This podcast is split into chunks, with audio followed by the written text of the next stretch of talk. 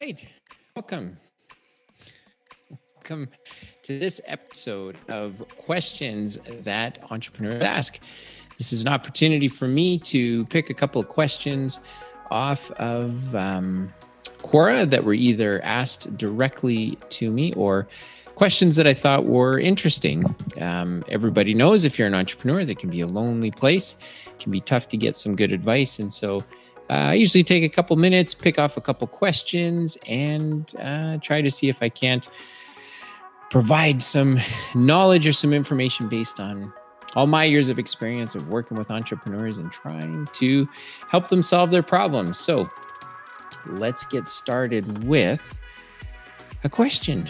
Uh, let's see here. What have I got? What have I got? What have I got? How long would you wait before expanding your business? Is kind of a neat question. Um, given that I work with entrepreneurs who are, um, if they've never been punched in the face because they've never made a mistake, then uh, every entrepreneur I meet is very eager to grow, very excited to grow, and uh, always looking for kind of the next thing that's going to propel them to the next level. Contrast that with the entrepreneurs that I get a chance to work with who have been punched in the face, who have had their share of uh, mistakes uh, or battle scars. And they are always very uh, reluctant to grow uh, because it was it tends to be growth that put them in kind of the position to get punched in the face, if you will. Um, but what is when you ask the question, how long would you wait before expanding your business? Um, you know the right answer is when your business can afford it and how do you know that your business can afford it? Um, it would mean that you first of all you know how your business makes money how it actually makes money. So you could look at your profit and loss statement you could see how much net profit your business is making and then you could look at your balance sheet and say okay so where is that net profit actually showing up? Are we are we buying more equipment? Are we buying more inventory? Are we paying off debt? Do we have more cash in the bank?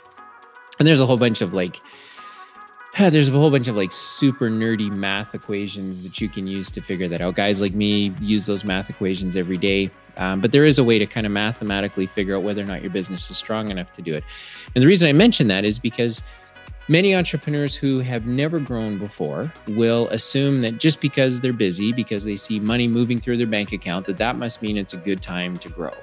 Um, they usually don't have a very good handle on the metrics of their business. They're not really sure if their business is actually making money. And so then when it when it comes time to grow, they really grow because they misread the busyness signal instead of looking for the market opportunity or the profitability signal, which is what other entrepreneurs who have grown, stumbled, kind of figured their business out, and then got back on their feet uh, they know to grow when it actually makes sense to grow. When you've got a strong balance sheet that isn't burdened with debt, you have more than 50% of your revenue coming from um, uh, refer, uh, repeat business uh, instead of new business. Um, and you now have the opportunity maybe to move into another market, to move into another market segment, or you've identified maybe a little sliver of the market that gives you an opportunity to say, you know, we could go and grow into this marketplace. We're not going to have to take on um, investors or equity or debt to do that because our, our company is very strong and off we go.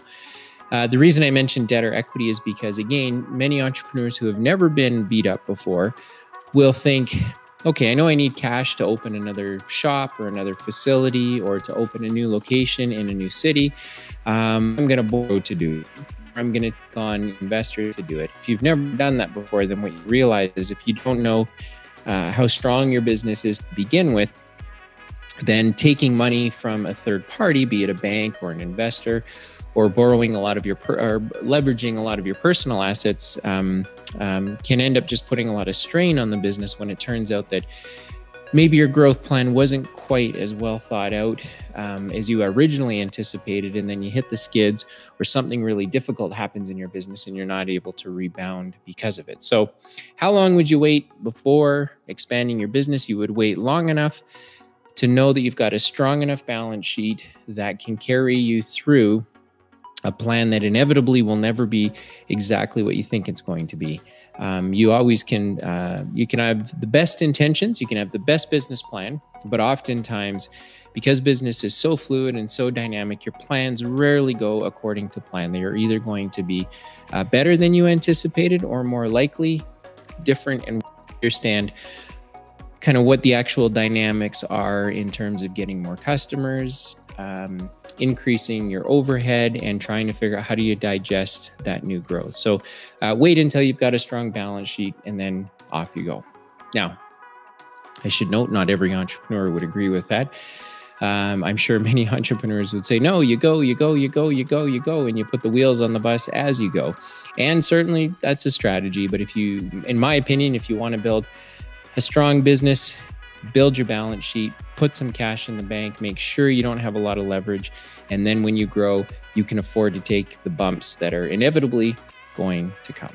So, see if I can find another question here. How risky is it to start a business with a partner?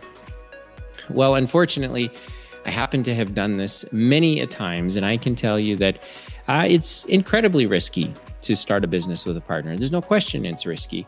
I think it's most risky because at the end of the day, you can't, it's very difficult to create a partnership of equals.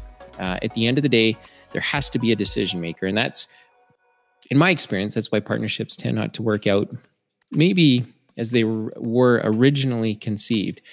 Um, not because when times are good, things are going to be hard to get consensus on. It's actually when things don't work out that it becomes very difficult to get consensus on. And I was, I've been personally involved in a situation that took me many, many years to work out of. And I had what I believed was a really well crafted arrangement and all of our legal paperwork. And there were four of us in total. And um, we just hit the skids because uh, of the market.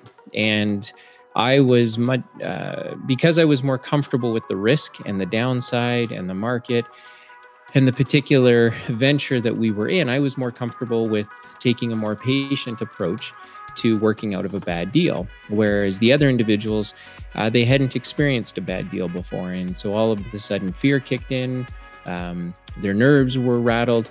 And ultimately, it became, it just became a very impossible deal.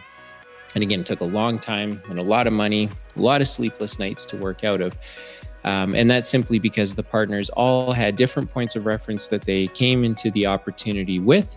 They had a different level of understanding of the downside in the deal. And so when the bottom dropped out on the deal, everybody reacted differently. And then what began as a really great, great partnership ended up becoming um, just years of, of pain and misery. And I learned a lot from it. So it's really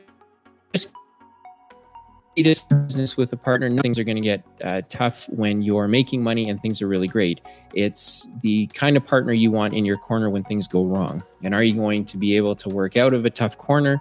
Is somebody going to be able to subordinate to the other person? Or what kind of mechanism are you going to have to make sure that if if life doesn't go the way you want, that you can both keep your wits about you, um, or however many people there are, but that the group or the or the partners can can still function, can still operate, and not lose the opportunity to have an opportunity. In the one deal I just told you about, um, we lost a lot of money, but we didn't have to lose that much money if everyone, in my opinion, if and I'm only one of four people, um, but if we could have kept our wits about us, we could have done a lot better on the deal.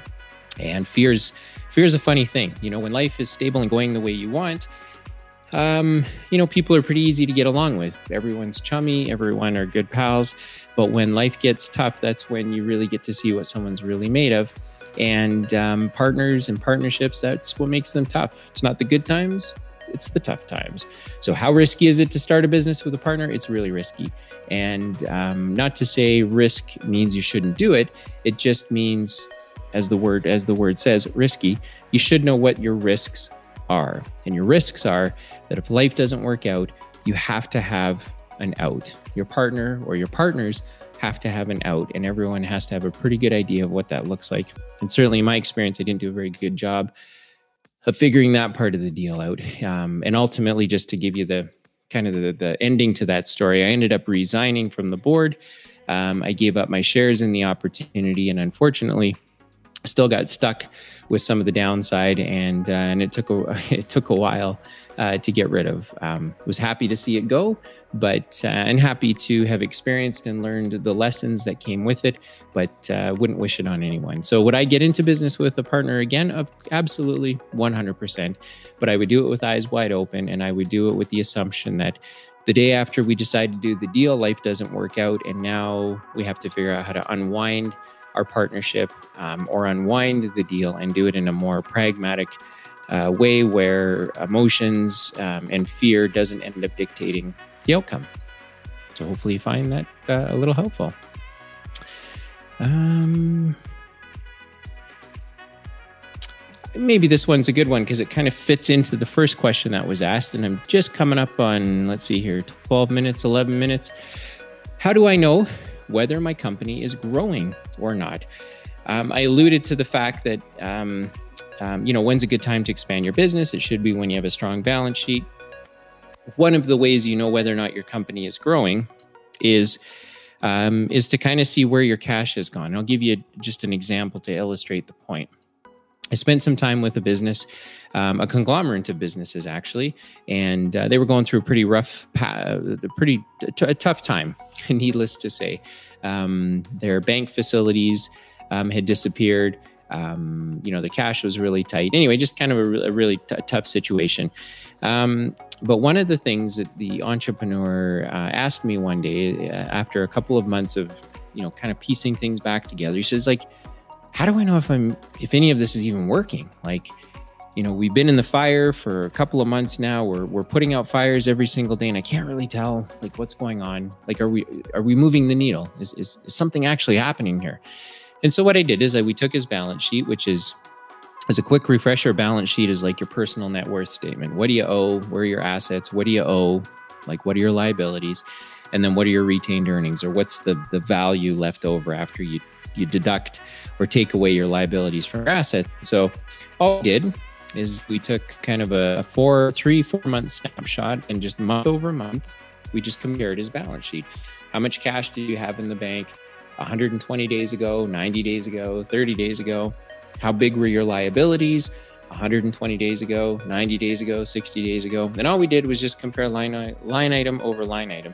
And what he was able to see is that the profit that the business had been generating, because they were in fact generating profit, it was thin, but it was there. We could kind of see where all that cash ended up going and what difference it was making. And so while his cash balance wasn't and his line of credit balances weren't really that much different month over month over month, his accounts receivable um, and or sorry, his accounts payable and his long-term liabilities were quite a bit different just over that period of time. So how do you know whether or not your company is growing? Look at your balance sheet and see where the movement is. If you just compare your assets at the same on the same day every month, so you know um, January 31st, February 28th, March 31st, April 30th, just look at the same liabilities or look at the same assets on your balance sheet and go which direction is this going, and try to see if you're seeing growth. Are you seeing that you're investing your money back into new equipment? Are you seeing that your accounts payable is decreasing and your accounts receivable is increasing disproportionately? And that will tell you that your business is growing. Conversely, if you do a comparable, if you look at your balance sheet on the same day over a period of months, and you see that your accounts payable is going up and your accounts receivable is going down, and you see that maybe the balance of cash in your bank account has remained the same or is dropping a little bit, uh, that's usually a pretty quick sign to tell you that your business, in fact, is not growing. Even though you might hear the phones ringing, you might feel like you're always depositing checks and customers are really happy and the staff is super excited and things are going really, really well. But when you look at the math, you go, well, this doesn't make sense. Our balance sheet seems to be getting weaker by virtue of, of our liabilities increasing and our assets decreasing. Something's got to be wrong. And that should be the first signal um, that should alert you to the fact that you need maybe to do a deep dive into your business to figure out what's going on. So, how do I know whether my company is growing or not? Take a look at your balance sheet and see where the movement is. If your assets are going up and your liabilities are going down, you're in the right direction and you're growing. If your liabilities are going up and your assets are going down, chances are you're not growing. And for entrepreneurs, the tough signal is your staff, your customers, your bank account, the the sales at sales.com email address is filling up. You've got people inquiring uh, about how to buy your products and services. So it feels like there's a lot going on.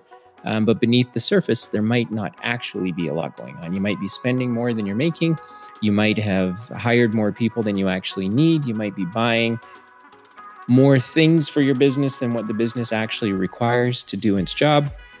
And so um, the noise and the, the the kind of the rhythm of the business can be terribly misleading. So make sure that you interpret it correctly. So that's it. That's all I've got for you today. Um, that's the end of my questions that entrepreneurs ask uh, episode. So uh, thanks for hanging out. I certainly appreciated a couple of the notes that I got from the podcast, actually, because I turned this into a podcast. And uh, just neat to see that some of you are getting some real value out of this. It is lonely being an entrepreneur, so it's nice sometimes to hear some very practical, tactical um, advice that might help you and uh, run your business uh, a little better. So thanks for tuning in, and hopefully we catch up with you again next week.